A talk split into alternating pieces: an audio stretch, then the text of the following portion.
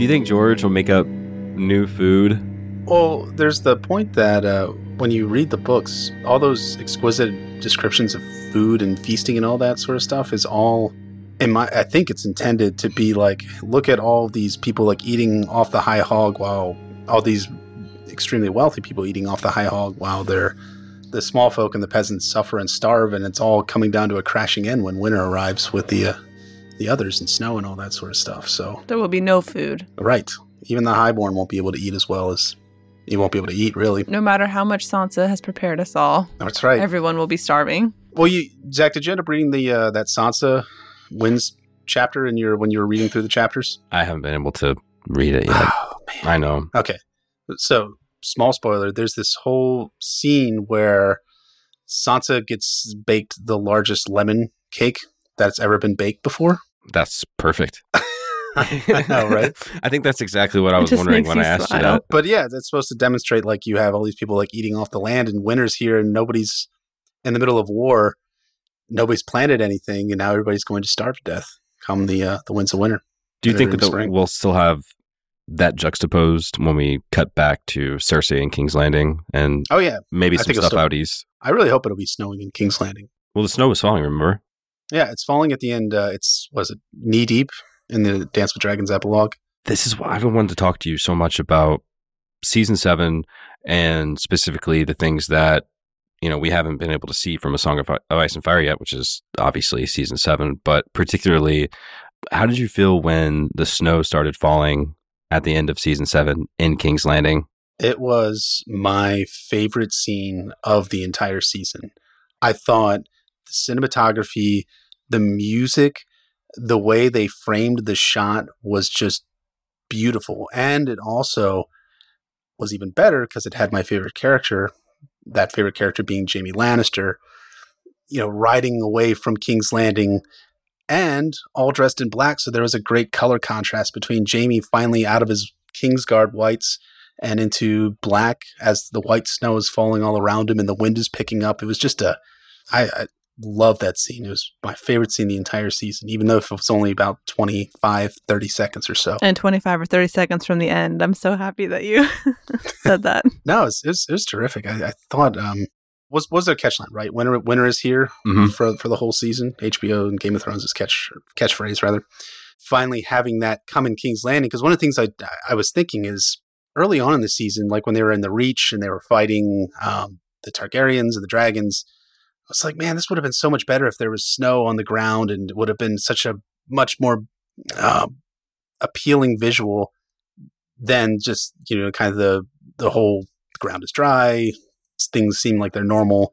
But uh, no, it was, it was awesome. It was great to have to finally have um, that snow falling around King's Landing, which is an event in the books that takes place um, towards towards the end of the published books that we have right now. So seeing that in King's Landing is cool, and I'm looking forward to seeing how they're going to play that out come season eight. I remember in the early stages of, of us putting together a Feast with Dragons, that was something you specifically pointed out to me. I wasn't even there in the read through yet. And you were like, by the way, the epilogue and snow falling and the thematic weight that it brings. I was so happy to see it adapted into the new season. And I thought of you when it happened. I was like, Jeff is going to, I don't know if, how he feels about the whole season. That's why you're here. But also, I know he's going to love this part. Oh yeah, I loved it. Also, when we were doing that Feast with Dragons, we were putting that together. It was in the middle of a blizzard here in, in Baltimore, Mar- Baltimore, Maryland. So it was the the visual was very Very thematic. very thematic. Yeah, very uh, congruent with with what we were talking about. And there was you know three feet of snow on the ground and it was blowing everywhere in the uh, around where I was. Well, Jeff, we can't wait to get into specifics on what you loved about season seven as a whole. And I know we've got a couple different questions and specific Oh, yeah. characters, including Jaime, that we want to dive Oh, into. yes. But we just wanted to welcome everybody back to our podcast, Game of Owns. It's been a little while. We're going to wrap up the end of season seven with our good friend Jeff, Brynden B. Fish. He is all over the internet, so you can find him. We'll talk at the end of the episode on, on where you can find him. But we've already started talking about that moment with Jaime. Do we just dive in, I guess, to the season as a whole and kind of overall thoughts before we get back into the granular of specific moments and characters that we liked? I think it's probably Yeah. a good idea. I don't know if all of our listeners read your Twitter feed, I hope not. That's awful. it's very disappointing. How, how did you feel about season seven overall? Overall, I thought that season seven was good. Uh, it wasn't my favorite season that Game of Thrones has done. Um, I think that a lot of the things that I liked in season seven was where the show slowed down and allowed us as the watchers to enjoy the moments, these big character moments. Um, thinking about things like Arya and Sansa in the Crypts of Winterfell was again uh, was one of my favorite scenes this season. Jaime looking back at King's Landing dressed in black while snow was falling around him was in, like I said, was my favorite moment of the entire season. Um, those things I really enjoyed. The things that kind of t- tampered my um, enjoyment of the season is where things really, really sped up uh, in terms of the storyline. And, and as I was watching, I was kind of thinking, you know, they made it seven episodes this season, but this this season could have easily been ten episodes for the amount of, of ground that they were trying to cover, both mm-hmm. thematically, character wise, and also plot wise. And I don't know if you guys got that impression too, that you felt that things might have been a little bit too rushed at points, or whether it was something that you enjoyed moving from from point A to point B very very quickly. And I know that some people like that, where you don't have these long travelogue scenes where you have characters on a boat or on horses or walking around somewhere. Did you guys enjoy the faster pace or did you enjoy kind of the more slower pace that you might see in something like season one, season two, or season three specifically? I think that for me, the faster pace allowed me to enjoy even more these slower moments. And I've talked about this before, but I just wasn't expecting a lot of these long character. There's so many scenes in this season um, where we just spend minutes kind of sitting there. Like I think about when Littlefinger was sentenced and when Theon jumped in the water after everything that happened with Euron and Yara. We had a lot of smaller moments that we got to really spend time in the space. And I think that because everything else was sped up, as you're kind of saying, Jeff, that made those moments more beautiful and enjoyable to me. Because I would say that overall, I like that long, spaced out storytelling and, and kind of that's why we all I think fell in love with the series in the first place. So it was definitely a bit of a change of pace for me. um, sure, but it, it made me appreciate I think some of those reasons why we fell in love with the way they portray the show in the first place. And I think for me, it was just a refamiliarization with Game of Thrones as a whole because I don't watch it consistently in the off season, but I'm familiar with how they flow because we cover it on the podcast, and I think we have somewhat close of a episode by episode memory of how things go and how seasons flow. But this was different than the seasons before, not only because it was limited, but because a lot of those creative choices that deal with speed, I think, were boldly done, were more so boldly done than they've done before. And there's probably many reasons figuratively those reasons might actually be stronger literally things about just money or fitting it in or just i don't know simplifying the script i can't be sure of where it goes but i think one of the reasons why we're also quick to bring it up or talk about it as a highlight or a point of season 7 is because it felt so different than the seasons you were talking about jeff and i think we had to kind of get used to it you know what i mean no, I mm-hmm. I, I, t- I agree that it's it was a change of pace, and it's um. Do you guys know an Alan Sepinwall? Mm-hmm. I'm probably messing up his name. Is the I think he's New York Times television critic. He was saying that when you've been watching season seven, it's a different show almost completely from what you would see in earlier seasons, and I don't 100% agree with that that analysis in that there are still moments in the season which feel very congruent with what you saw back in 2011 when season one was was first airing. Like the stuff Hannah was talking about, mm-hmm. right? But there was a lot of these fast paced, moving plot lines, and places that I thought it really excelled at were things like, um, you know, the loot train battle, which is a dumb name, but still, it's it was a great. you like the sense of space there, right? You enjoyed the way they put it together. Oh yeah, absolutely, and and getting you know Jaime and Bronn and the Tarleys and the whole Lannister army quickly from Highgarden to outside of King's Landing, where Daenerys confronts him, was was a good artistic choice because it allows us to have this really good battle, which is probably one of the I I keep going back and forth on which which one which battle in this in the show is my favorite, but it's it's up there probably in the top three at this point. because I've rewatched that battle scene probably three or four times now, and I've really, really enjoyed that. Places that it might not make as much that I didn't enjoy it as much were things like where the where the party went north beyond the wall, and you have Daenerys coming to rescue them in very short order in a way that felt very in- incongruent with what you know the realistic setting that they've set the story in, where you have a character that's fifteen hundred miles south of where events are taking place, north of the wall, coming to rescue them at the last minute. I understand that the those last minute scenes are um, very cinematic and they're very uh, tense in terms of the plot because you don't know, well, you don't know, quote unquote, that Dany is coming to, to save them. But it did have an impact in that it didn't feel realistic, I guess. And, and when I watch Game of Thrones and when I read A Song of Ice and Fire, the thing that grabs me is the realism embedded in this massive fantasy world. And when that realism is suspended, I have kind of a harder time enjoying some of those aspects of the storytelling, if that makes sense. Like when Ed Sheeran pops on your screen. I didn't really mind Jeff's Ed like, Sheeran. I who's that? was- no, I know Ed Sheeran is. I have a daughter now. yeah, right. I have, I have a one year old now. So, uh, but no, Ed Sheeran. I thought that that scene was one of those scenes that I really enjoyed, where you had Arya, you know, talking with these Lannister soldiers, and you're finding out that these guys are they're just everyday dudes, right? You know, you have the one guy whose father's a fisherman, and you have the other guy who's turns out to be Ed Sheeran, who's this fantastic singer, um, singing great songs, and uh, That's canon, though. it is.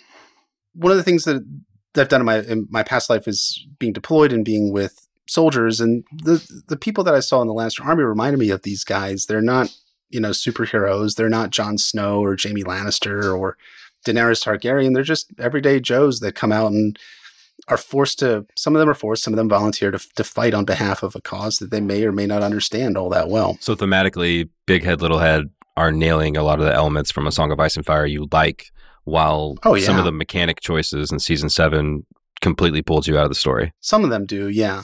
And some of them, some of the even the choices that pull me out of the story, I understand why they're doing what they're doing. Uh, I also understand some of the, the realistic choices they have to make as storytellers, right? So Dany coming to rescue them uh, was supposed to was intended, I think, and maybe I'm wrong in this, but it was intended to have this same pastiche of you know the last minute charge of of Stannis saving Jon Snow or Tywin Lannister saving Tyr- uh, Tyrion at the Battle of Blackwater, but then they subvert that by having you know Viserion die or being uh, I guess undead uh, in the next scene. So there's there's a bit of, of storytelling subversion, which I think is a good feature of storytelling, but at the same time, some of the mechanics to get there, I just didn't enjoy like the quickness of things, how fast things were progressing. But when things weren't progressing as fast, those are the times that I really, really gravitated towards the story. I remember watching season four in IMAX, and we've all appreciated the the scale and the cinematic quality of Game of Thrones since the first season. But for me, I feel like the scene that you're talking about specifically, because of the way that we were kind of pulled out of the realism that is so awesome. And let me try to get this is a terrible way to describe it No, it's good. making us trust it over time. Like those first handful of seasons, not everything being so explosive and directly in your face. Not begging you to be a viewer because of what they're offering, but saying that you should be a viewer because you should be interested in what's actually happening here. I feel like there's a certain, I don't know, little aberration when all that's happened north of the wall. It kind of felt like we were watching a movie at that point, but not necessarily in a good way. Yeah. You said you appreciated the extra time they spent with the characters when they were kind of Sure. sitting and consternating on their situation. But I guess my impression is you didn't really think that all that was necessary north of the wall. Not not all of it. And uh, but the thing is, is that I, I'm I'm not writing the show. I'm not up against a deadline. You know, where I have to storyboard something two years out, have a script delivered a year before something airs, and be able to film that and do all the other things that go into you know this massive production that is Game of Thrones now. It's something that I enjoy when you have you know characters pushing the story forward. What I really loved about Song of Ice and Fire and Game of Thrones is when you have a char- you have a character driven plot, right? Where you have characters making choices. Say Robb Stark marrying Talisa in the show or Jeyne Westerling in the books. That precipitates the Red Wedding when you have, you know, back in prehistory where you have Rhaegar Targaryen quote unquote stealing away Lyanna Stark, or as we can see in, in season seven, marrying Lyanna Stark, that precipitates Robert's rebellion and the birth of Jon Snow. It's these character choices that push the plot forward. And when it feels artificial and that the plot is pushing the characters forward, when that kind of paradigm shifts in a significant way, I have a harder time enjoying it. Because I don't know about you guys, but when I first heard about Game of Thrones, it's probably early 2011, maybe late 2010. It was sold as The Sopranos meet Middle Earth, right? I don't know if you guys remember mm-hmm. that sort of marketing that they were doing. And I was intrigued because I enjoyed The Sopranos. Um, and I enjoyed a lot of HBO programming, The Wire, especially. It was shout something out. I really, really liked. Yeah, shout out to yeah, The Wire. Shout out. but when it becomes less character driven and more driven by seemingly the plot when the plot when the plot is driving the characters, it tends to have an impact on on my enjoyment of of a uh, of, of a media. How do you two feel about season seven? Problems with things like mechanics aside, I feel like we're we have to acknowledge that we're a certain kind of fan of the series where it's obvious that we sure. we love it and we enjoy it immensely. We're podcasting about it, and everyone listening at home, uh, you're on the exact same page as us because you're listening. So all of us are on the right. same page. We we love it, we enjoy it, and so you know we're talking about things like timing and the show. You know what I mean? We're not really talking about is Game of Thrones good or not. Wasn't that one of the points that one of that uh, Alan Taylor, one of the directors, made? Is that some that someone asked him about the the whole timing issue and how characters are have jetpacks and they're traveling across the continent, they're like, well, you're not going to stop watching because you know a character is in Dragonstone in one scene and Beyond the Wall in the next scene. And you know, frankly, he has a point. It might be a little bit cynical, but he has a point in that people aren't going to stop watching. We're not going to stop watching. We enjoy the the show. It's a good show.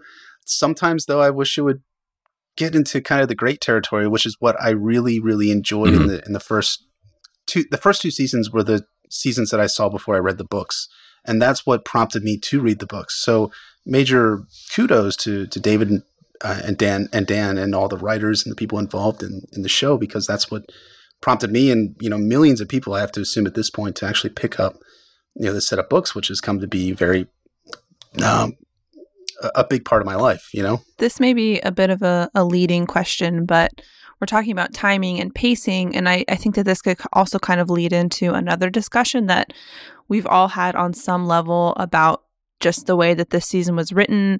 And as we continue to trek even farther off the books, and because we're dealing with a time crunch, kind of really simplifying that's my own way of, oh, of saying it, but it's, it's, accurate. Yeah, it's accurate sim- simplifying the the plot line and, and a lot of these interactions and a lot of these storylines and that's something that I struggled with quite a bit this season and I was just curious about your guys' kind of take as a whole if things feel I don't know. I don't know how to ask this question because I feel like this is totally a leading question, but if it feels like because we're out of time, if I feel like in some ways it's kind of taken some of this analysis out of out of it because we're there's only so many things that can happen in the next six episodes, or we only have X amount of time left before for XYZ to get resolved. I don't know if that is something that changed the way either of you watched this show this season, or if that's something that, unlike me, you're able to get past and kind of brush under the rug. That's a good question. Yeah. I, I you go. yeah. No, I, I feel like that that being in the position that we're in, where we watch the show, we you guys are rereading the books now. I'm, I'm assuming as you're going through the, the chapters. Mm-hmm. I'm not saying you're putting it in a different plane or you're made a lead or anything like that. And that any person with a set of eyes or, or a pair of ears can can listen to an audiobook or read the books or rewatch the show or, or anything like that. But I do feel that it's um, I wasn't able to get past some of the things and it wasn't just the the wall plot it was things like the winterfell plot which i didn't I didn't I didn't think it was good. there are moments that I really liked, and I and I cited one of them earlier, which was the you know the Arya and Sansa and Ned's reunion statue scene, Ned's statue scene, which was great.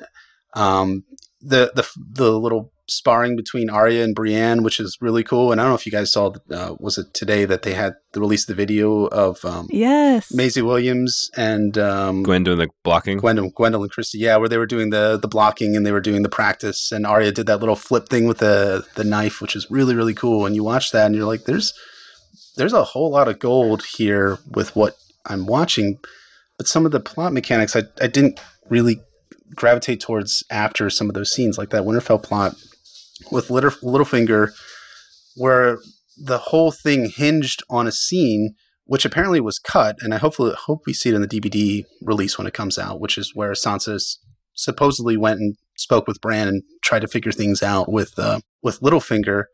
I had a lot of issues with the mechanics of that, and really, really not gravitating towards that part of the plot because it again it felt very plot driven that we need to kill Littlefinger, we need to get rid of Littlefinger, so we're going to kind of not It just didn't feel finished, did it? it didn't. No, it, it felt unfinished. It also felt that it was not to the level of writing that I really enjoyed. I think the the whole idea of Sansa and Arya coming into significant conflict over someone that neither of them trust doesn't feel authentic to the characters that we, you know, have spent six seasons before season seven started and have spent you know several episodes before they came into significant conflict over Littlefinger, and that really didn't sit well with me, and it didn't sit well with a lot of of, of folks, hmm and maybe maybe more of the folks that you know read the books or are deeply invested in podcasting and in writing about the the show, but and maybe the general public was okay with everything, and sometimes I feel like I'm maybe not in the in the in the zeitgeist on some of these things. You know, kind of doing this sort of thing, podcasting, writing, and and reading about the show. And I think there's You know, pros and cons to both of those things, and it's just how people enjoy the medium. So shout out to people who want to just watch it and go on with their lives, and then shout out to the rest of us who are here forever and cannot just walk away. so touching on this point that we've that I've been thinking a lot about is the fact that a lot of these characters ha- kind of became caricatures of themselves and Right. it worked really well for some people and one in particular and a line that I just kind of keep going back to is Davos and Oh yeah, you know yeah. when Davos meets Gendry and he's like, "Oh, well, I thought you'd still be rowing," and how that was such a fan service line that I felt landed really well and that I really really liked. Um, even though it was, you know, I, I felt like it was again a, a caricature kind of, of of who Davos is. I think it worked really well for some people, and then I I think it worked less well in in probably Littlefinger's case and in how things played off in Winterfell, and so kind of this simplifying worked in some ways, simplifying didn't work in other ways, and Winterfell, yeah, I agree with you on kind of how everything went down over there. it's not even simplifying. It's, I think it's more like streamlining. I think is what they're they're going for, and that they're they're pushing hard towards the end game, and they've created the structure. And I, and I'm sure, and maybe I'm totally off base in this, but I'm sure that if David and Dan came to HBO and said, "Look, we had said seven episodes, but we really have enough material to make it ten episodes, like a normal season," I don't think HBO would have been like, "Ah, no, you said seven. Yeah. they would have been we like, need hell less yes. Game of Thrones. Can we have Right, 17? exactly. And, and I think I, I remember reading that you know HBO had said we will keep running the show for four or five more seasons if if that's what it takes. And you know David and Dan said no, we're we're good at you know the eight season mark. That's that's all we really want to do. And uh, you know it's and it's their artistic prerogative to to kind of limit that, but it does have impacts on you know the storytelling mechanics where you have characters like Davos, which is good, and you have caricatures like Arya, which didn't land Mhm. um, well. Parts of it landed well, um, but mostly towards the end, it did not necessarily hit the character marks that you would expect from Arya. And maybe maybe it's my expectations are too high. Maybe our expecta- our expectations are too high when it comes to um, the characters and, and who we think that they should be. But I don't think so I don't. I think it's it, it runs in contrast with what with the established character, the characters that they've established already. when we hosted our long nights watch party in Brooklyn for the final episode, we had a pretty huge room full of folks, and we were sitting in the back, and I definitely saw every time it cut back to Winterfell, sort of a an unease. People were kind of talking to each other and whispering, and just the the sense in the room was this again, or really this is happening. Not really, we're back here until it was toward the very end of the episode, but more of just kind of questioning the method in which it was unfolding. Right. And it came How many together. I mean, It th- did. th- that final scene was was impactful and powerful, but Definitely. the way that we got there, you know, I think we all struggled with it. and it might be an also uh, an issue in that the the writers wrote figured out the end state and then wrote backwards from that is, is what it kind of seemed That's like it at felt points like. is that they're like okay Littlefinger needs to die and Arya and Sansa need to reunite so we need to kind of figure out some sort of conflict for them so that we have this conflict that ends up dominating the storyline where I was I was re- watching and I was like well you know they could have made it so that the two sisters were working in concert with each other the entire time to try and bring Littlefinger down and you have kind of conflict because Littlefinger has control of the Vale and you don't want to alienate the Vale um, or you know bronze uh, Bronze Yohn Royce or any of these other types of things and that Littlefinger has also been paying off people which it seemed like he was doing. He has people in his employ so you're not sure who to trust. But the two sisters would have been trusting each other and perhaps trusting Bran as as well. Um, but when you had kind of have to invent the conflict it does you know it, it created unease in, in your guys' uh, viewing party and I I totally felt the same thing. Whenever Winterfell was featured, whenever they had that establishing shot of Winterfell, I was like, oh God, here we go again. No- another type of invented conflict that we're going to have to suffer through. And yeah, sure, you enjoy when, I mean, I thought that Aidan Gillen's performance as Littlefinger in that last scene was really good and was very consistent with the established character of, of Littlefinger. Um, and I really enjoyed the scene afterwards where they're both atop the uh, parapets of Winterfell and they're Mhm. talking. Both those scenes were fantastic. And those were like the two scenes I think that they really thought through. But the scenes leading up to that, I don't think were as fleshed out as they could have been. You're a Martinian scholar, so I feel like it's a.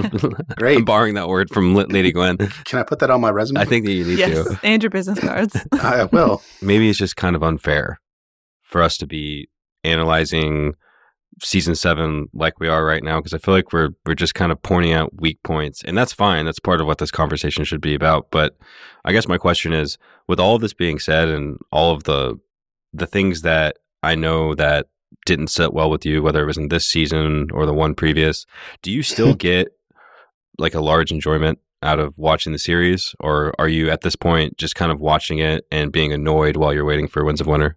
No, I, I really enjoy Game of Thrones. I, I feel like that eh, pointing out like the the shortfalls of Game of Thrones is not like, God, you guys suck. Right. I don't want to watch you guys. It's like it's more like you can be so much better sort of thing. I know you can be better. I've seen you be better.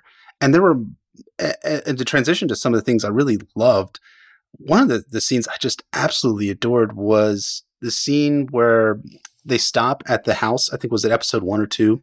I think it was episode one, Yeah. where they were Sandor Clegane and the Brother Without yes, Banners Yes, Mhm. yes, yes. go to the house and they and Sandor is confronted with what he did, how he basically damned this family of people to death because he stole their food and now they're dead and he has to confront that. Like that is that was a wonderful scene that really brings you know a narrative conclusion, not a narrative conclusion, but it adds something to Sandor's arc where he's like, "Man, maybe maybe I'm maybe I'm bad."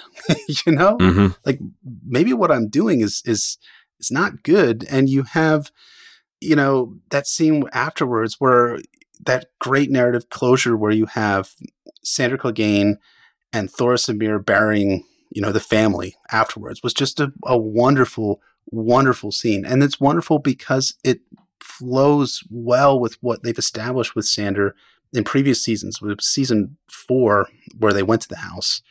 And you have that closure from that teeny tiny scene, which probably people don't even remember if they're thinking about the big moments of Game of Thrones.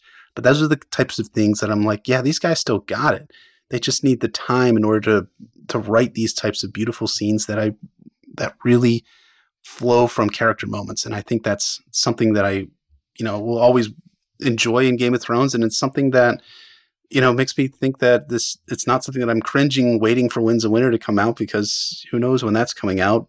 And I have a good show that provides not only quality entertainment but a lot of things to think about, you know, in, in terms of your media. And I think that's makes for good media is to have something to think about, not just something to watch and then forget about 10 seconds later, but something to, you know, dwell upon.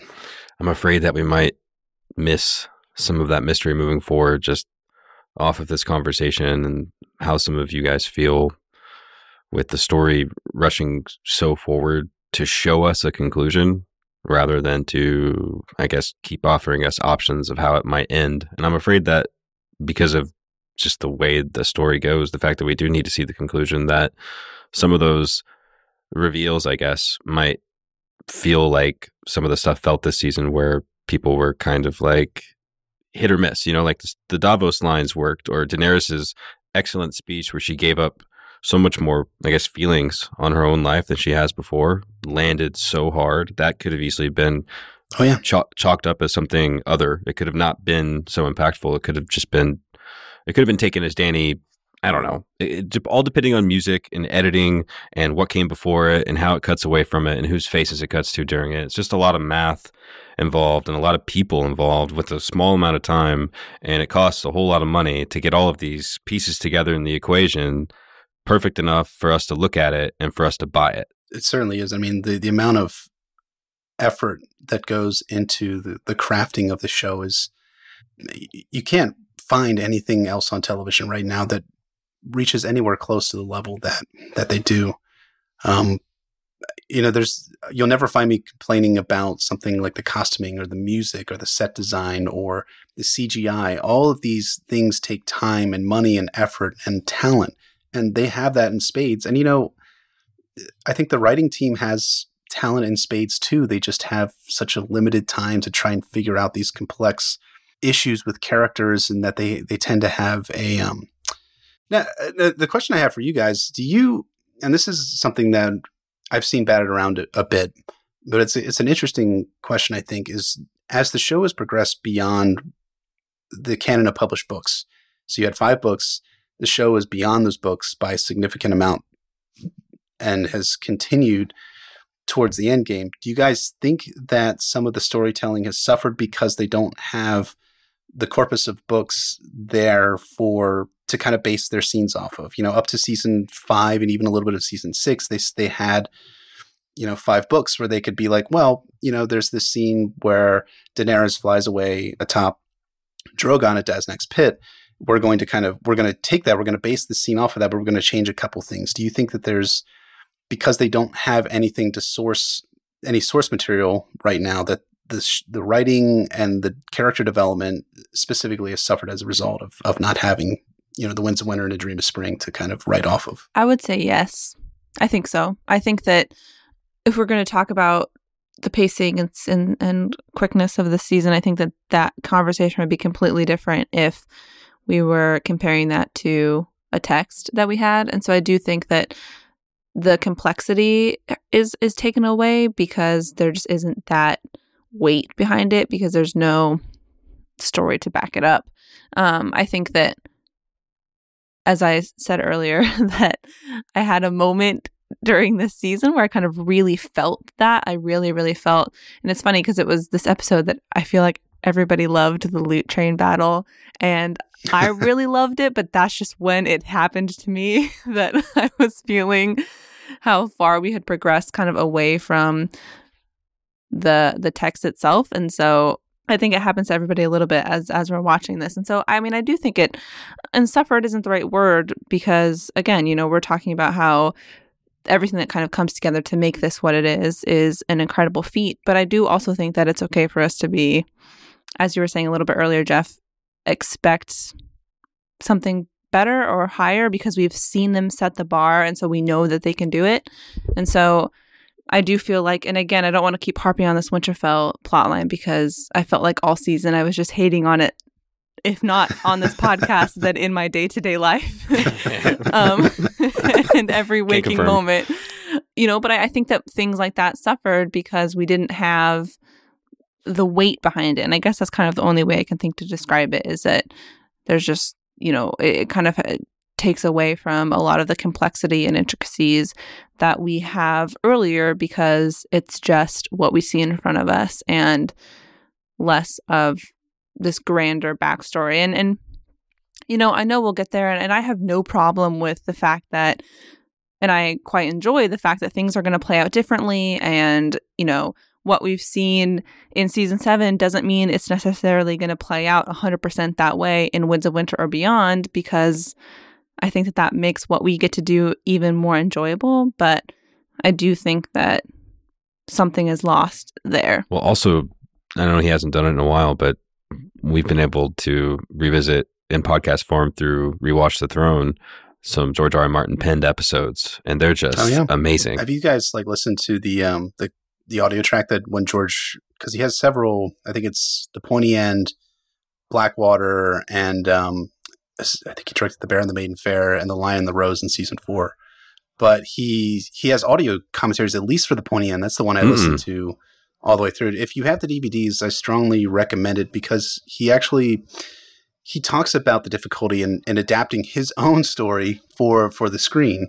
Um, because he's he's condensing his own material to make an episode what it what it is because he's you know taking out some of the complexity and a number of these minor characters which we think are minor but for him tend to have um, you know an impact because uh, uh, you know one of the things he's talked about and, and this will sound kind of crazy if, if you've never read the books but he said that one of the things that he's disagreed with about the show writers or the showrunners rather is when they um, excised Garlan and Willas Tyrell, the Mhm. two Tyrell Mhm. sons um, of Mace Tyrell, which is it, you know is, should kind of even for book readers kind of strikes you as weird because these guys are very minor characters. One of the characters, Willas Tyrell, has not even appeared in the Song of Ice and Fire proper. He's mentioned, but he's never been in a single scene because he's been out in Highgarden, while all the rest of the Tyrells have been in in King's Landing. Um, but yeah, I, I, I recommend trying to go going back and listening to some of the audio commentary that George puts to these these episodes that he directed early in in Game of Thrones. It really brings out a lot of um, nuance and uh, some interesting discussion about his difficulty in adapting his own work. And I think it's it's it's well worth you guys and, and your listeners giving giving Definitely. that a listen. no, I would very think cool. it'd be even more difficult as the author yourself to condense your own work. Even even though he does Yeah. have a, have the background, I, I just do think that that would be so incredibly difficult. Of what do I of my own story hack from oh, from the, Oh, the right, but- screen? I think that'd be tough. But when he writes Blackwater, he gets to write a scene with Sandor and the fire and stuff, while while while knowing secretly why it's important to put his little exchange with Bronn there and to you know talk about the kind of man he is and the, him leaving in a certain fashion. Obviously, the showrunners have the same information, but I feel like like what you're saying, George or George. Whoops, cat's out of the bag The now. highest Put that evil on. Everyone knows. Everyone knows now. By the way, when's Winds of Winter coming out? I was curious. Yeah, okay.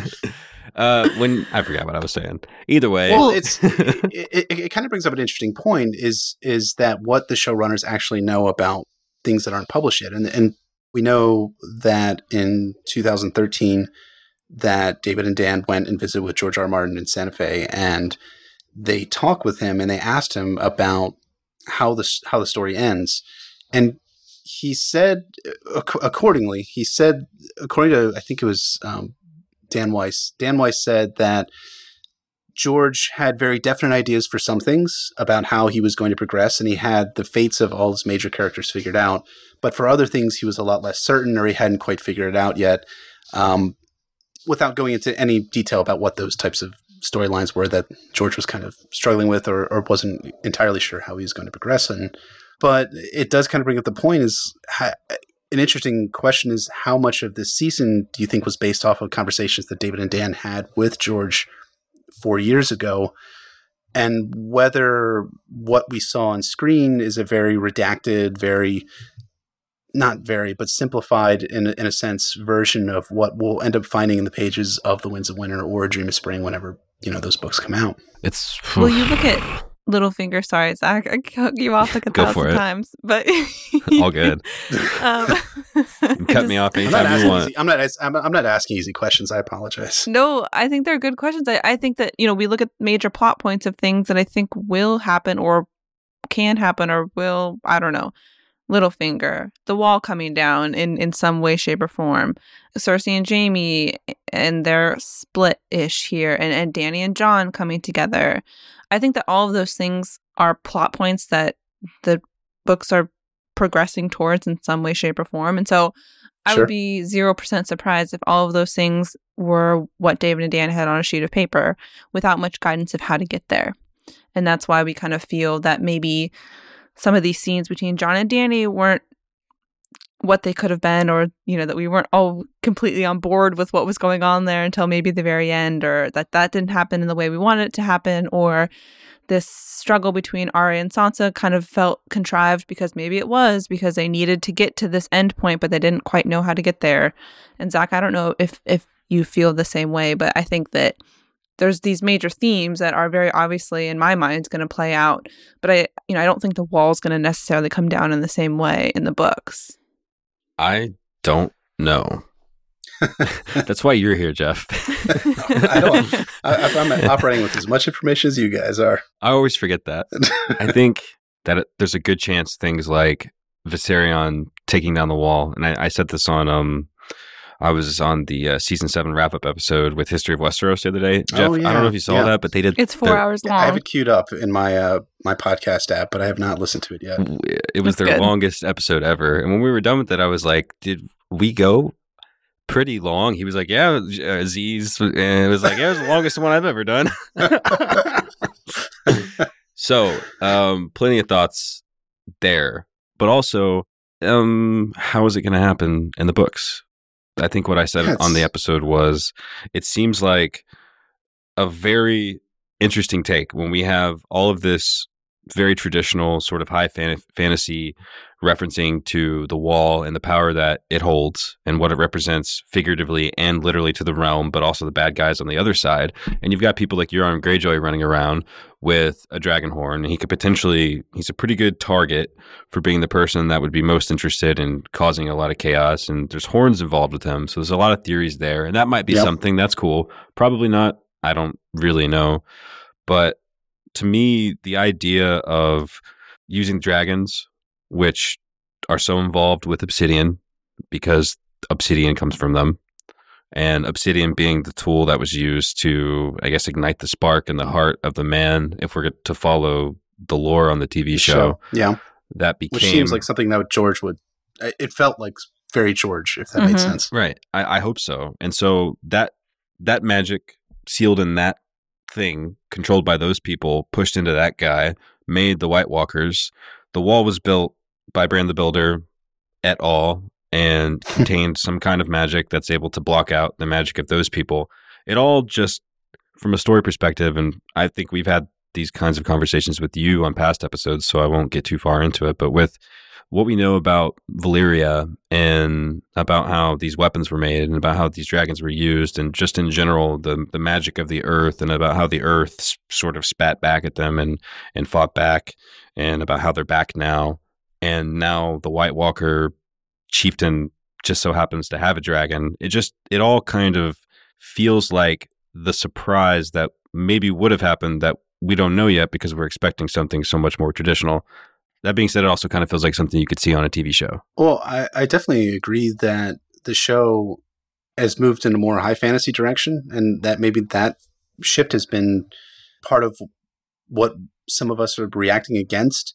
But I also don't think that the books are going to be different in that I think you're going to see a, a continuous shift away from this, you know, War of the Five Kings, Red Wedding, um, you know, Jon and Dany dealing with sensitive political matters at the wall and in, and in Meereen uh, towards you know a, co- confrontation between supernatural beings and the others or the White Walkers in the show Lance and um, and and dragons being involved and magic being involved. And I think that's that's a good you know story telling method is that you transition the story slowly so that you're you're peeling back layers and you're revealing more and more magic and revealing more and more of these kind of high fantasy elements that are coming to the story which is a cool way of telling the story, but it also might feel a little bit different than what we've grown up, quote unquote, experiencing and and and watching and, and reading and maybe there's there's an element of it that we're kind of like well I, this just doesn't feel like Mhm. season one and you're like well of course it's not going to feel like season one We don't have anything to compare it to. Our training Right. wheels are off. We're here in the dark by ourselves. And it's scary seeing characters that are the characters handled so far into this end game without any kind of rubric to compare it to. For example, the final shot of, of Tyrion in season seven, we don't know exactly what's going on there, but we know something's Right. going on there. And I know how much you love Tyrion. So the thought of Tyrion being embroiled in that kind of conflict, whichever direction it's in, could be in a direction that could be very troublesome. We don't really know. You know, that's that's a scary thing because until season eight, we're left to draw our own conclusions without George's help. And it's kind of confusing. It is. And, you know, that conflict, to kind of back end off of that, that conflict, that coming conflict between Jon and Dany is, I think, is going to be a, a very large part of what we're going to see in season eight. And I wouldn't be surprised whatsoever if it's something that we see in, in the books too, where you have two characters that enter into a romantic relationship and then suddenly they realize that you know they're related As it that- happens, as it happens, they're related, and that Jon, after all, has perhaps the stronger claims to the Iron Throne. And what is that going to mean for Daenerys, who sacrificed so much of everything her her brother, you know, her her friends, the people that she's close with, you know, sacrificed physically, gone through starvation, gone through, you know, watching people that she loves, you know, die or or are hurt. And then Jon Snow comes along, and you and you find out um, and it seems very strongly foreshadowed from Bran's conversation with Samwell that we need to tell Jon. Well, no, you don't need to tell Jon because what you're going to end up doing is setting that conflict into into motion. If Jon is now like, well, I'm I'm the king of Westeros. Dan- Dany doesn't really have a claim next to mine, which is something that you would think, well, these people would put put that sort of stuff aside when you have you know, the apocalypse upon them. But but would they? Would we? And that's the kind of question that I think you're going to have coming in the next season where you have the conflict in place. And the question is how is that all going to unravel? And you have Tyrion in the midst too. And Tyrion is he going to be the one solving the conflict or is he going to be the person that's going to be egging one party or another party on? It's it's uh it- they definitely have set the the parameters for a very interesting season. Um you know you almost well you definitely wish that it was more than 6 episodes for season 8 Yeah. Our friend Joanna Robinson wrote on Vanity Fair, uh, wrapping up season seven, and one of her notes on the potential conflict between Jon and Dany and Tyrion um, referenced the original treatment for Song of Ice and Fire. If you remember, there being a conflict near the end, kind of a love triangle between Arya, Jon, and Tyrion, and she Mhm. she noted that there could be a possibility. I was really excited about it. Not necessarily happy, excited, just like, oh, this, there could be something to this um, maybe a, a, a reusing or him shifting some of those ideas because he has from that original treatment shifted some of those ideas around. It could potentially be a shift for there to be some kind of a conflict between Tyrion, Jon, and Dany. And uh, also in her article, we'll link it up in the show notes. There's some uh, quotes that she included from Peter Dinklage talking about Tyrion, and it sounds very much so like the way he his interpretation of it is that he's feels for Dany in a certain way. I don't know. It's just confusing. What do you think? No, didn't didn't uh, Peter Dinklage say something like that? He has uh, a fondness for a romantic fondness for for Dany. I think he said that before the season even aired, right? It was something like that. hmm I mean, that's definitely going to play a part too. If you have the person that you've you're falling in love with, falling for someone else, right? That that's instant conflict right there. You have that kind of same triangle which George talked about, and in that letter that he wrote. Now, I guess it's twenty, almost twenty five years ago, about how he saw the story unfolding. Um, seeing that some sort of love triangle between Dany and Jon and Tyrion seems like it's a great way to explore conflict that feels organic, you know, that doesn't feel necessarily as artificial as the Winterfell storyline. And, and I'm so, I'm probably stoking Hannah's anger right now. As I, She's like, yeah, yeah. hometown.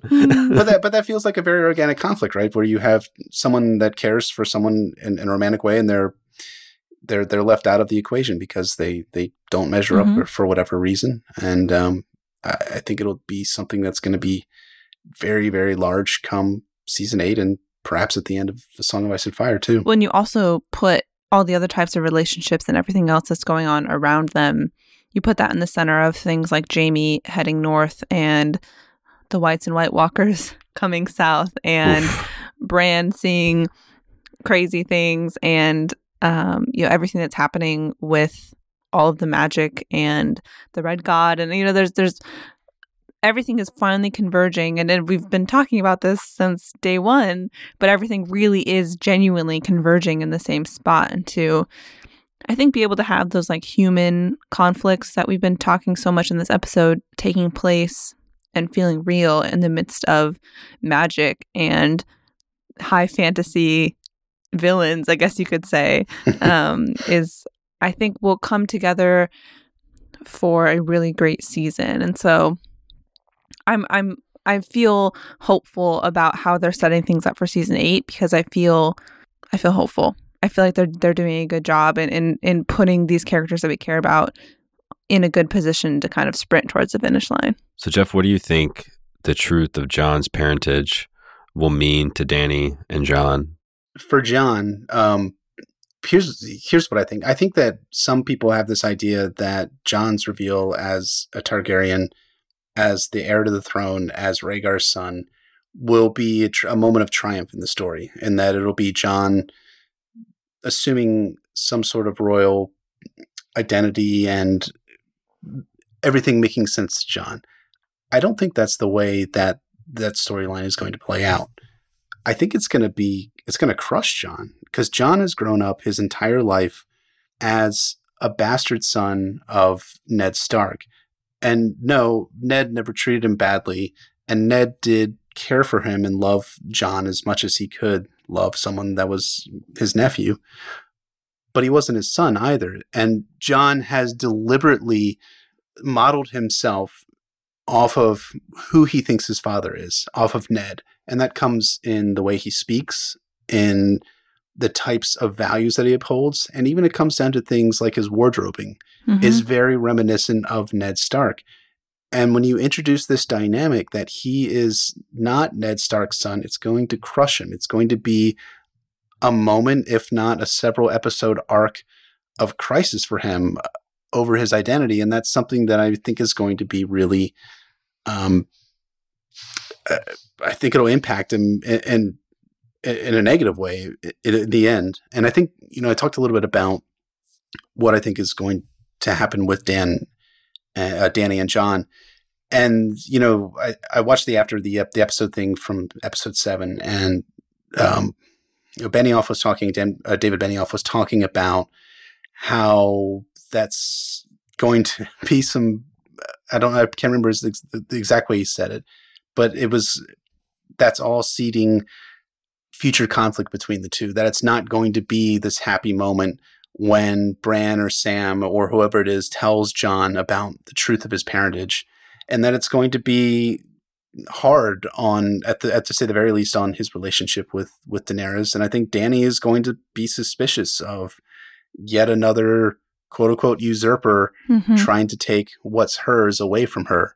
You know, she's said multiple times she'll take what is hers by fire and blood and she'll take what is hers by right and these types of things. Well, what if it's not actually hers by quote unquote right? What if the the framework that she's been operating under is now threatened by someone else that has a better claim that's a Targaryen that's you know the son of a beloved you know prince Targaryen prince and Rhaegar Targaryen that's going to be very conflict oriented. Do you guys uh, do you guys agree or think it's going to be different? I'm curious what you guys think about. I think a lot of people kind of skirt around this by saying, well, Jon doesn't want the throne anyway, so he's going to he's not going to be driven to to take it from Dany, I guess you could say.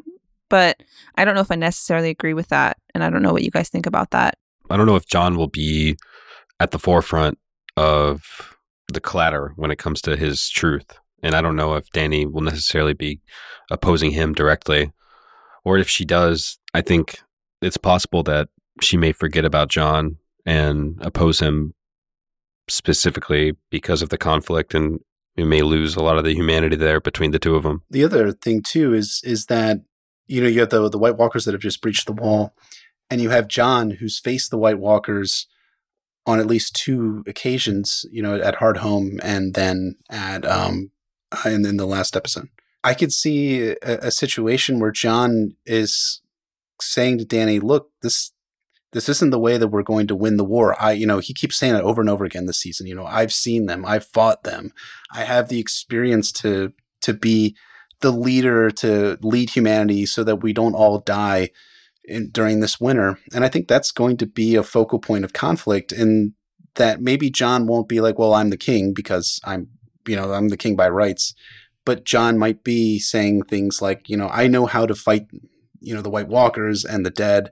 I know these these things and I have the experience and now I have the authority that my actual identity is granting me. And I think that's going to be what what comes into uh, the relationship between Danny Dany and Jon. Um, and one of the things I, I, I was a little bit complaining about was that I thought that the whole will or won't Jon bend the knee to Dany was going to end up being concluded with, um, with Dany and Jon coming into a marriage alliance, right? Because that's the, one of the ways that you might resolve um, a succession crisis is that you have a marriage alliance which brings two houses together.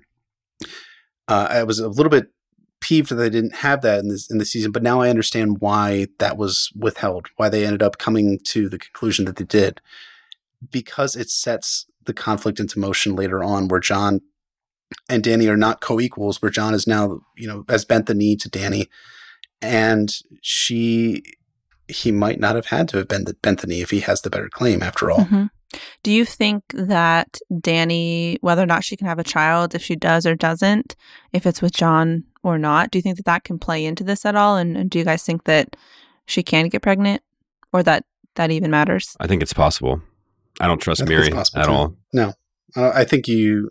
I think Daenerys took the the word of a, a very bitter and angry woman and, and, has used that as as a guiding as as some sort of prophecy, where it, it reads as a sarcastic retort and a really kind of vengeful, spiteful thing that Mirri Maz Duur said after she killed Dany's Dany's child, and uh, and I and I think also too this that wasn't in the show. That was only in the books, but they kind of played it off like that it was something in the show as well. Correct me if I'm wrong. Talking about the the way that Rhaego died. No, so the way that Rhaego died was was in the show, but the um where Mirri Maz Duur says uh, when the sun rises oh, in the yeah. east and sets in the west, when the rivers run dry and all these when the all these different types of, of things that Dany interprets as prophecy in the books, but I don't think it was featured in the show. But it ended up being played in this season that it was something that Mirri Maz Duur had said, but I don't think it was actually said, at least in the show. I can't remember specifically. My greatest memory of Mirri is her going, There is a spell. It's like, yeah, I bet there is. God, all of that's so difficult to watch. Uh, I want to ask you um, man, I wish we had like four hours to talk about hours. this stuff. I know I'm Me like too. thinking like, da, da, da, da, da. Oh, Jeff, do you think, or or I guess, what are your thoughts? And if you could give people a little bit of context that are listening, so they know what I'm asking you about mm-hmm. on Dany becoming Nissa Nissa. So Nissa Nissa was a part of the Azor Ahai prophecy, where in in legend, the uh, Azor Ahai figure was attempting to forge Lightbringer, this sword that would fight evil and do all these types of wonderful things. Um, each time he tried to forge a sword, and I'm, I'm trying to remember the story because it's been a few, probably been over a year now since I've read it, but it was in a Clash of Kings. They were, he kept forging the sword and it kept breaking and kept not working. So he tried over and over and over again with different swords, still didn't work. Tried different prophecies and spell, different spells rather, and it didn't work. And then finally, the way that he was able to forge the sword was uh, he his wife told him to stab her through the heart, and that would forge Lightbringer and, and become the the sword of heroes.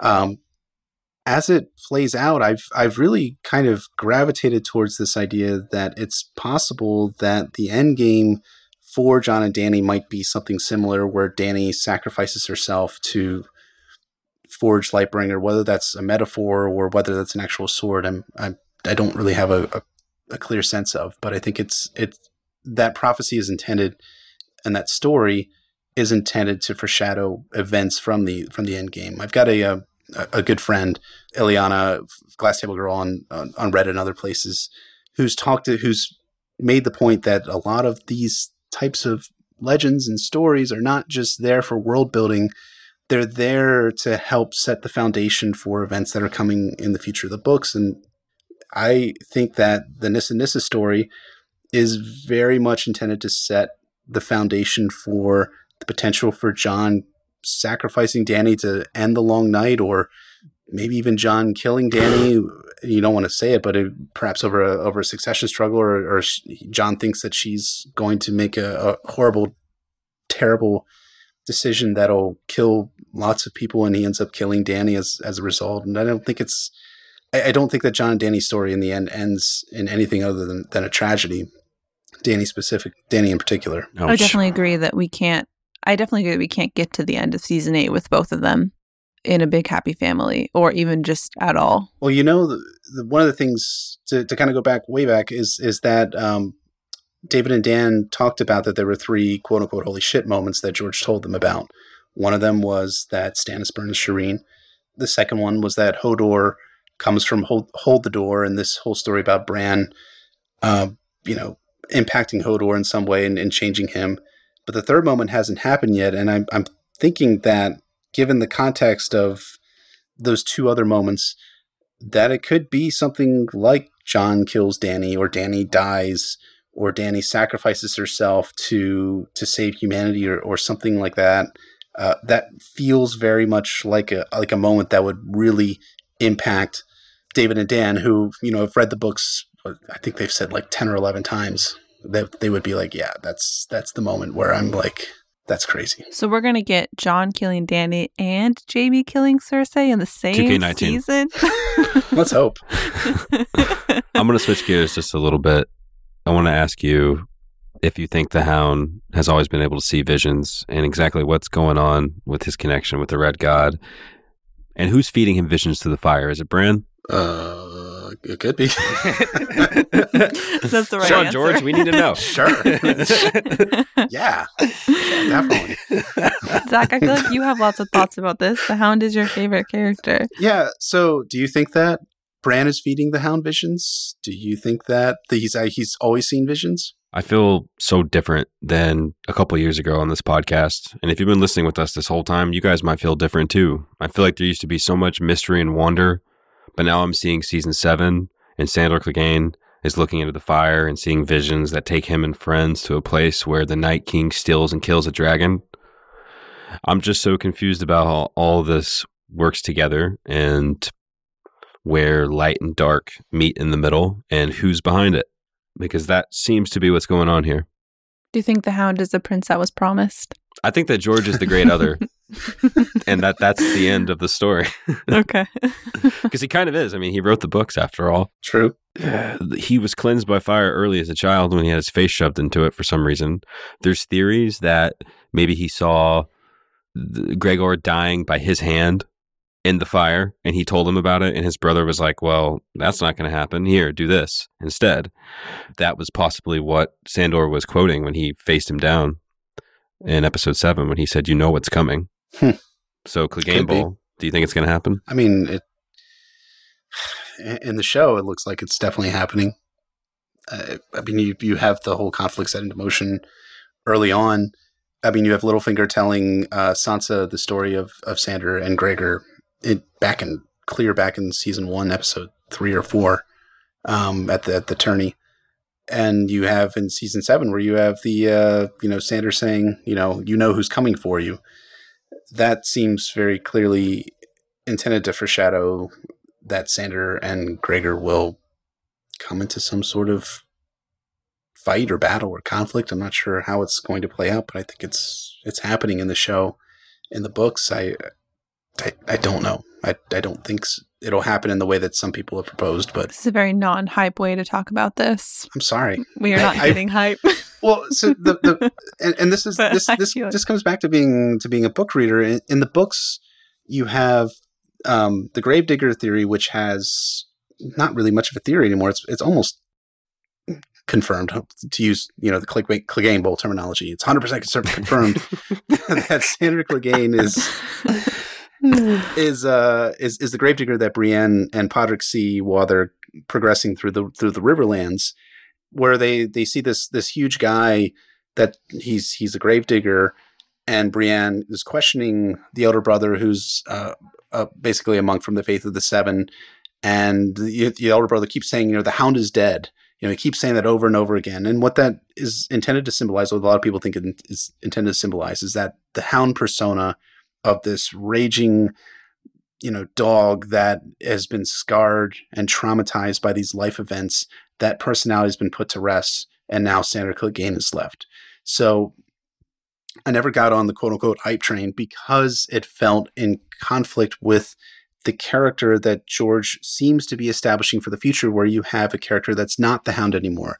That's not Joffrey's dog. That's not, you know, killing, you know, the butcher's boy, Mycah, Mm-hmm. who's not, you know,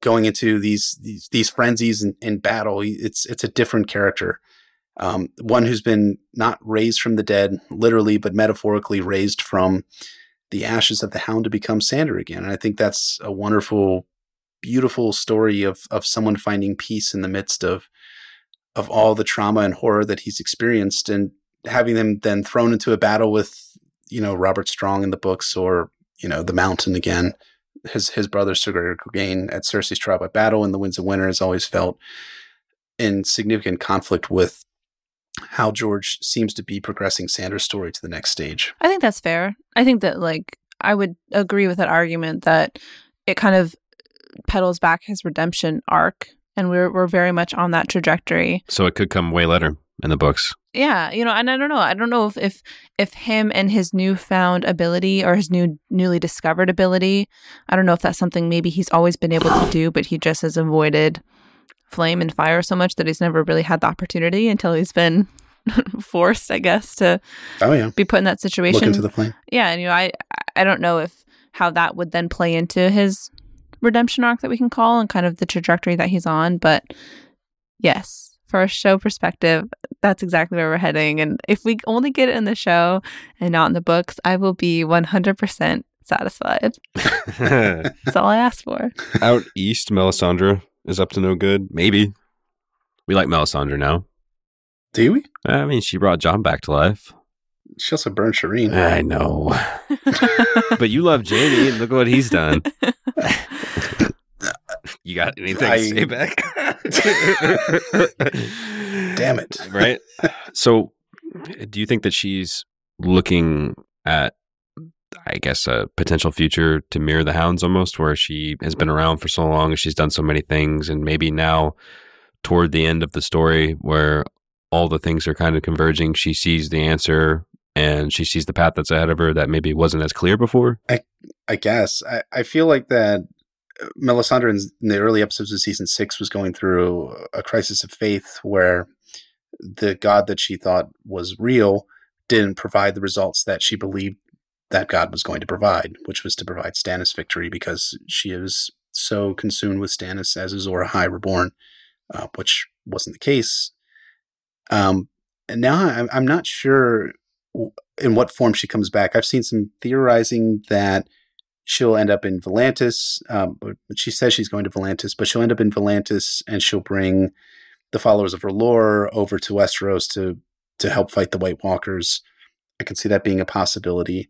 I am curious about her relationship with R'hllor, and I've been curious about it since season since since, since season five, really, and that I'm not sure what she actually believes anymore since her faith was so shook by one thing that she believed so fervently not coming true. I, mean, have a hard time. I, I Melisandre is kind of a big question mark in terms of what her arc is going to be in season eight, besides dying, which she said Mhm. she's going to come back to Westeros to die. So we know the end point, or we can be relatively assured of the of the end point. But the the plot lead up to that end point is is is a big question mark for me. Well, and curious, I guess, along those same lines, because we know that that's the endpoint for Varys as well. What you guys think about Varys's role and how he may be tied into Melisandre or or not, and kind of where he fits into season eight as a whole. What you guys think about Varys? Personally, I'm I'm just kind of out in the water, stranded alone, with without a Varys to swim and save me because Littlefinger's gone, and you know his foil's not there anymore. I'm just I don't know what it's going to be like when he hears the news. So I I think Varys in season eight, I think he's going to have a really interesting arc because in the books, it seems, and you guys aren't too far into A Dance with Dragons yet, but it seems that Varys is connected in some way to the plot of Young Griff Mhm. and Jon Connington Mhm. and these types of characters. Um, I I'm not saying this is an original thought by me. I've, I think I've read this or, or heard this from other people. So, and I apologize for not crediting who it was, but someone had put together the idea that Varys is looking kind of askance at Daenerys. Right? He's saying, you know, you need telling Tyrion you need to control her or figure out a way so that she doesn't turn into Aerys Targaryen. Right? So he's being he definitely feels a sense of discomfort in supporting Daenerys.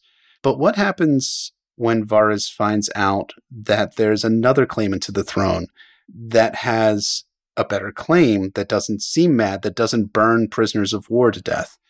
And that person being Jon Snow, is Varys going to have this moment similar to the books where he's Ooh. supporting another Targaryen claimant against like Daenerys that. Targaryen.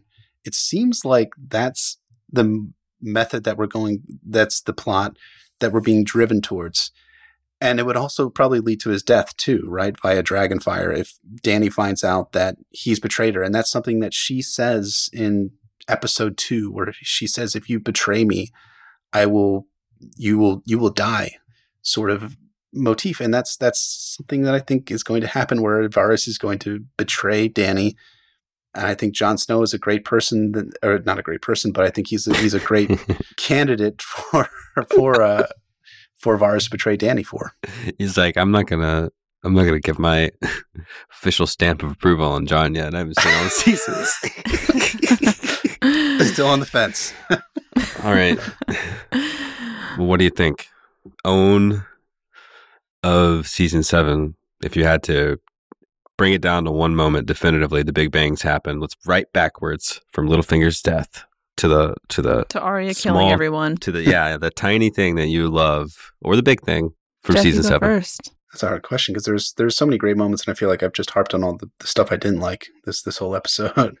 so I think my own for this season would go to Jaime for finally, finally, finally breaking free of Cersei, of finally leaving Cersei, and of not joining the good side, but in in having this moment where he's like, this isn't the person that that I that I loved for so many years. This is someone who's gone off the deep end, who is not facing facts and realizing the severity of what all the living people in the world face right now. Um, so my own goes to Jaime for for walking away from Cersei in that one scene in season in episode seven, and then riding out of King's Landing.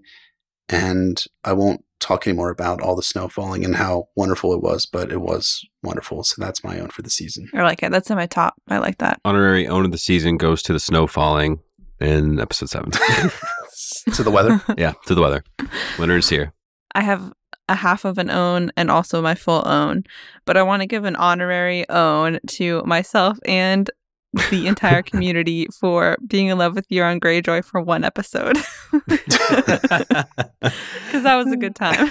um, but I'm going to give my real own to when Hot Pie tells Arya that the Boltons are dead and that Jon is in Winterfell and that she starts to and she starts to head north and the look on her face when she has this realization that she can go home was my favorite moment I think of, of this whole this whole season regardless of what happens next I just thought that it was so beautiful to see her realize that she could finally go home if she wants to Hmm. Um, I I don't want to give my own of the season to this person, uh, but I'm gonna have to. I think so. uh, Just a, a few small, I guess, uh, cool stuff to mention.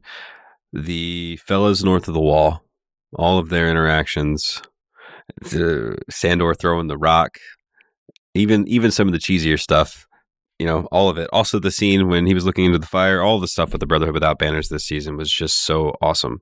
I really, really, really loved it. It was just like the grit and the soul of Game of Thrones for me. And while I love all of the the big character stuff and seeing scenes with Jon and Dany talk are are so cool.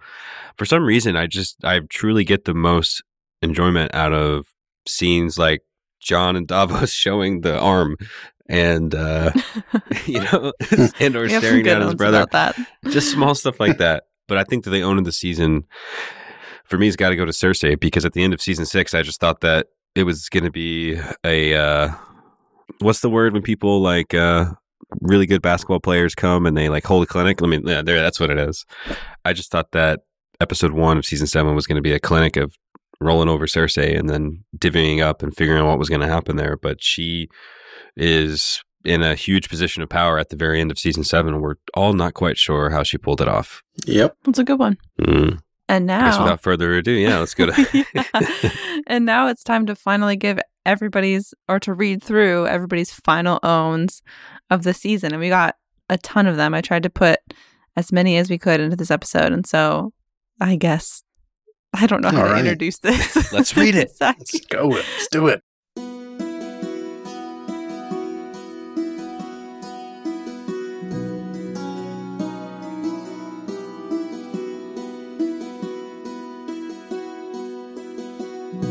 All right, so our first own comes from Andrew Ifold, and it says, My season own goes to Olenna Tyrell. Even at the end, when her house is finished, she still has something to say. Hashtag tell Cersei, hashtag Queen of Thorns, hashtag mic drop 2K, 2K17. James Aldema owned to the Hound's first smile in seven seasons after he hears that Arya has made it safely to Winterfell. That was a great little moment, wasn't Aw. It was really sweet. Zach Carr owned a Cersei for the entire season. Her transformation from protective Mother Lion to secluded Black Widow is horrible and wonderful to watch. Seeing her flip between Tywin's pragmatism and her Mad Queen delusions is an awesome character study. Lena Headey is phenomenal as Cersei. She was the standout this season. Just with facial expressions, you can see all the agony and pain Cersei has experienced in the last seven seasons. Her interactions with Jaime and the timing of his departure all align with Cersei's descent. Side owned Arya's line. My sister asked you a question for making me yell yes Ooh, louder yeah. than I did when the hound approached the mountain. Hashtag are you done, Baelish? Hashtag Mad Queen 2K18. Hashtag Maggie the Who. Hashtag give that girl an Emmy. Erica Lesto says, My own for this season goes to all the badass women who rule this world! Exclamation point. Arya for opening the season with a slaughter, Dany for raging with her dragons, Sansa for killing Baelish, Brienne for just being badass Brienne, and Cersei because she is batshit ignorant crazy. Hashtag who rule the world. Hashtag women. Karma Wilson Clark owned to Jaime and all of his brilliant faces this season. When the war is over, he needs to start a mummer school for face acting at Casterly Rock.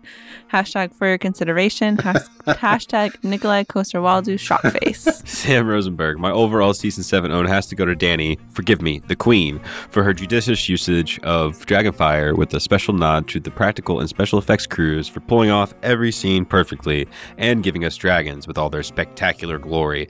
Hashtag Roasted Tarly, hashtag Rip Viserion, hashtag Daenerys the Conqueror 2K17. Abby Elisa says, own to the entire special effects team for bringing white dragons and a White Walker dragon to life. The battles are some of the best ever in any medium, and Drogon looks so real that for a minute I was jealous that Kit Harington got to pet him. Hashtag that eye though. Hashtag you want pick, we will give it to you epic. Hashtag all the mice. Emmys. Hashtag beauty. All the, oh, oh, sorry. Hashtag all the Emmys, of course. Hashtag beauty on the screen. Hashtag breathtaking effects. Hashtag game. Hashtag pronunciation. Hashtag help. Uh, Dave Clark, season own, goes to Tyrion, who ironically embodies both halves of the song Ed Sheeran and the Lannisters, my new ska band name, are singing. Hands of gold are always cold, but a woman's hands are warm. He was a hand of gold under Joffrey, but now he's a woman's hand under Daenerys. Oof. Wow. Natalie Oh. Johnson. Owen to Drogon for making me literally cheer with joy as he burns people to a crisp. Hashtag burn baby burn. Hashtag Drogon Inferno. Hashtag has this show made me a bad person? Yes. Maybe. Mm-hmm. Yep. Ashley Laurel Rifflin, and I apologize if I mispronounced that, own to the Hound for seeing The Wall and the Flames and put together the best Avengers like team of heroes the show has ever seen. Nerdflix and Chill, Michelle Clapton should get her own own should get an own for her incredible costuming work this season. Agreed. Amen. Michelle Collier. I'm owning Tormund and the Hound discussing Brienne of Tarth. Small world, isn't it? Simon Huds says, Own to the Night King for majoring in dragon taming. Where do I sign up for dragon riding, javelin, and posture classes? classes. Hashtag North of the Wall University. Hashtag fantastic ROI. Hashtag liberal arts are not dead. Shout out to that posture. Shout out Posture Uh, 2K17. Jim Kolzinski to Jaime for finally seeing the light and heading north for the great war to come. Power Howard on Twitter, own to Arya, who's going to make use of the Face ID on the new Westerosi iPhone X. That's not fair. Rex953 on Twitter says, Own to Theon and his beautiful arc, and Alfie Allen for his amazing performance this season. Erica Targaryen owned to Jaime for going from pushing a child off a tower for love to finally ditching that psycho chick. Hashtag seven seasons too late. Hashtag love me some Jaime. Emily Donna on Twitter owns to Michelle Clapton for making everyone look fly as hell and also willing a bi- uh, and also winning a bazillion Emmys. Hashtag you go girl. When of the White Fawn says season owned to the explosion of badassery that was the Arya versus Brienne sparring scene. I may I may or may not still squee every time. Hashtag fave scene 2K17. And her second own goes to me for finally remembering the goddamn 2K17 in my hashtag. hashtag nailed it 2K17. Uh, Mowgli Nice. owned to the Starks. It took seven seasons, but they figured out how to communicate, sort of, but also not really actually. Cillian Byron, own of season seven, has to go to D and D for trolling all book readers with Jon's name. Hashtag double Aegon. hashtag not my name. Hashtag Dragon Knight. Hashtag Truth. Hashtag all caught up for one season. Oh, all caught up for on season. Uh, Megan V on Twitter says, owned to Jaime for the regular WTF expressions he threw Euron and Cersei's way all season long. At It's true, Harvey there was a lot Harv, of owned to Arya for finally killing Littlefinger. Do you guys think that he comes back for vengeance as Lady? Nope. As Lord Stoneheart? Pondering emoji. No. I think No. maybe, you know. No, like white, what, like undead Littlefinger. You know, we really Your need sister. some things to talk about in this middle season between season eight, so let's get that one going. Let's do it. yeah, Rose Eggleston, my own goes to HBO for saving the best reunion for last. Hashtag Arya Stark, hashtag Jon Snow, hashtag 2K18, hashtag 2K19, hashtag I won't cry. and Alexander from an email says, "My own goes to Daenerys for owning Cersei to arrive late with quote Dragon Force One, talking about it, talk about an entrance." And then the way she stepped down from Drogon! Exclamation point! Exclamation point! It was like Drogon had a built-in escalator. Greetings from Belgium! Greetings. Three exclamation points. Back to Twitter, we have Jeff Alexander who says, My season owned goes to Drogon, who, in every scene, comes in like a wrecking ball. Shout out Kim Renfro. RSM, ode to the hound for his continued redemption. The mountain knows what's coming for him. He's always known. Hashtag the Clegane Bowl 2K19. And yet my czar, or I miss Molly Ivans, says own to Arya for avenging the Red Wedding and Ned Stark by ending House Frey and Creepy Finger. Hashtag winter came for House Frey. Hashtag the North remembers. Elizabeth Bird owned to Nymeria for finally showing up after six seasons, only to walk away and break our hearts. Hashtag Hmm. worst reunion ever. Hashtag still in denial. Imson17 on Twitter owned a Dragonstone slash Winterfell players for rehearsing the hell out of the Here's a White presentation at the Dragon Pit. Hashtag who needs PowerPoint? I like that I like one a the way you're lot. thinking, Peg. Yeah. uh, Jason and Stars on Twitter says, My own goes to Ghost because he deserves more than what he got this year. Hashtag Ragger Jr. 2K17.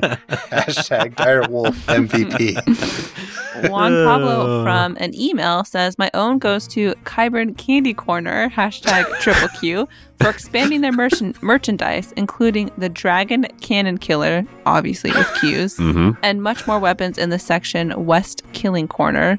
Again, cues. Hashtag shout out Eric 2K17. Hashtag Eric has been busy. Hashtag Carbon Pregnancy Cares. Christine on Twitter, own to the Stark siblings for giving us the resolution we've been praying for. Littlefinger's demise. Hashtag you're doing amazing, sweeties. And Melissa T7 on Twitter says, Own to the Hound for the most honest and compelling character arc and delivering some of the funniest lines. Hashtag top knot. Hash- hashtag fire worshippers. Hashtag get hype. Of course, I would say that. I forgot about the top knot. Also, yes, I'm glad you said get hype. uh, Palindrome owned to the show, these books, this universe for upping my fangirling to over 9,000 and making me feel every feel there is to feel. Hashtag GOT. Darren Swords, owned to the Hound for having a true anti hero arc while not sacrificing his foul mouth and sharp bite. Him and Elena would have been fun. Jenny of Tarth on Twitter says, Own to, I have to give my own of the season to Sam for literally just asking Bran to have an R plus L equals J flashback and solving the biggest A Song of Ice and Fire mystery. True. Rosemary sent in an email and said to Davos, who is supporting his third candidate for king slash queen, it has gone from the grammar guy to dead man to dragon lady. Nice. 2K17. Stephen Hauser, own of the season to Jon Snow for keeping it all in the family. Hashtag Uncle Top, Aunt Bottom. Also, my Oh fantasy my football gosh. team name. really? That's so wrong. So wrong. Summertime McNulty on Twitter says, own to the Night's King for making sure he has some chains with him, just in case. Hashtag a Boy Scout is always prepared. At Stephanie JC, own to queens. Olenna, Cersei vs. Dany, Sansa, parentheses fight me. I won't. Wrong. In a show Wrong. with we've like never I feel like we've never even gone there because we can't. Um in a show with hashtag problematic medieval themes, these women are next level and timeless. Can someday me and Jeff have a Sansa fight? a son. I can't wait till that happens.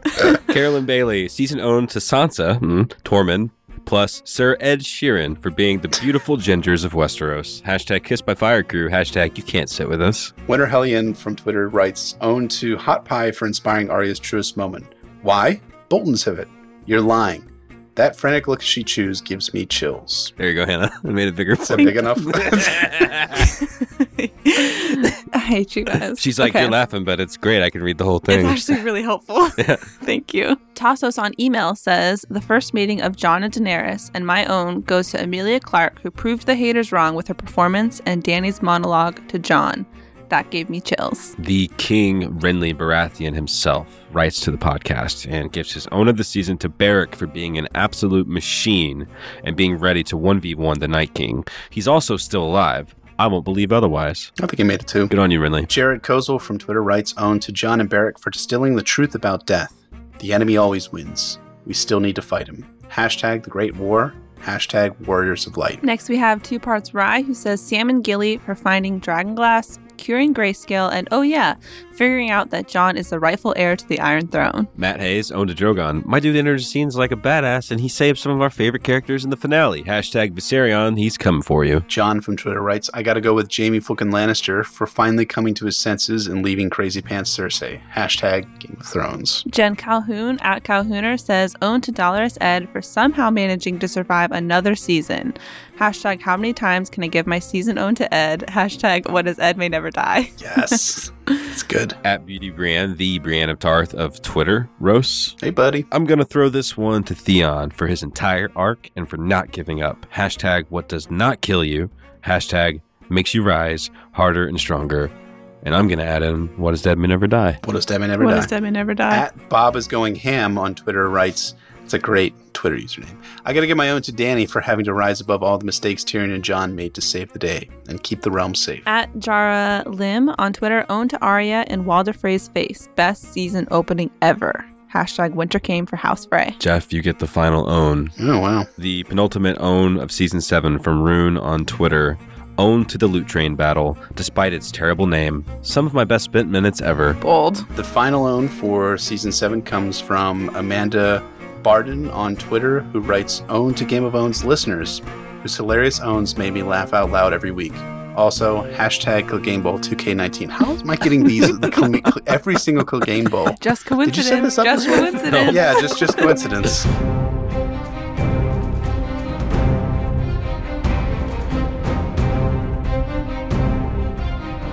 The Hound promised. He did promise. Thank you so much to everybody who sent in their own this you. entire season. Thank you, Amanda, for pointing out exactly what we have been saying and thinking and feeling that this is our favorite thing to read everybody's owns. So thank you, everybody who's participated. And if you want to continue to send in owns, because we are not going anywhere, you can send in your owns for the chapters, which we'll talk about in a second here as we start back on our read through.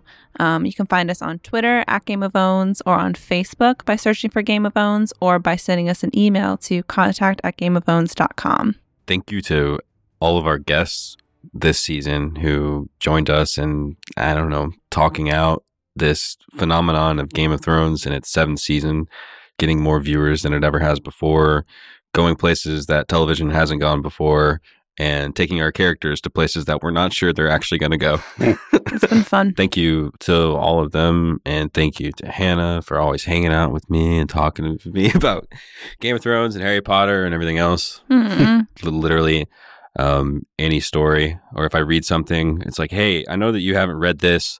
And I know that you have no idea who this author is or whatever, but let me tell you the whole plot and the world that it lives in. And, and, you know, just what do you think?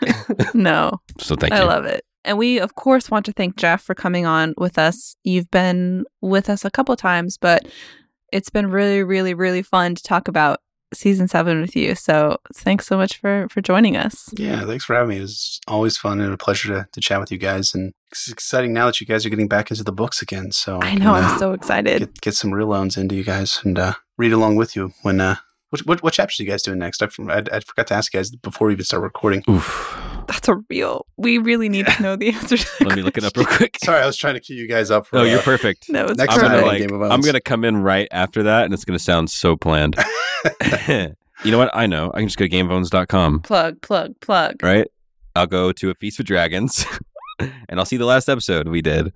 We did Dany four and Brienne five, so it should be Sam and Jon, if I'm correct. No, it's That's a good- Sam three, Jaime three. I'm almost a nerd, so Sam, Sam three and Jaime three. If you want to follow along with us, if you want to read along with us, if you want to participate, you can find our entire reading order over at a feastwithdragons.com.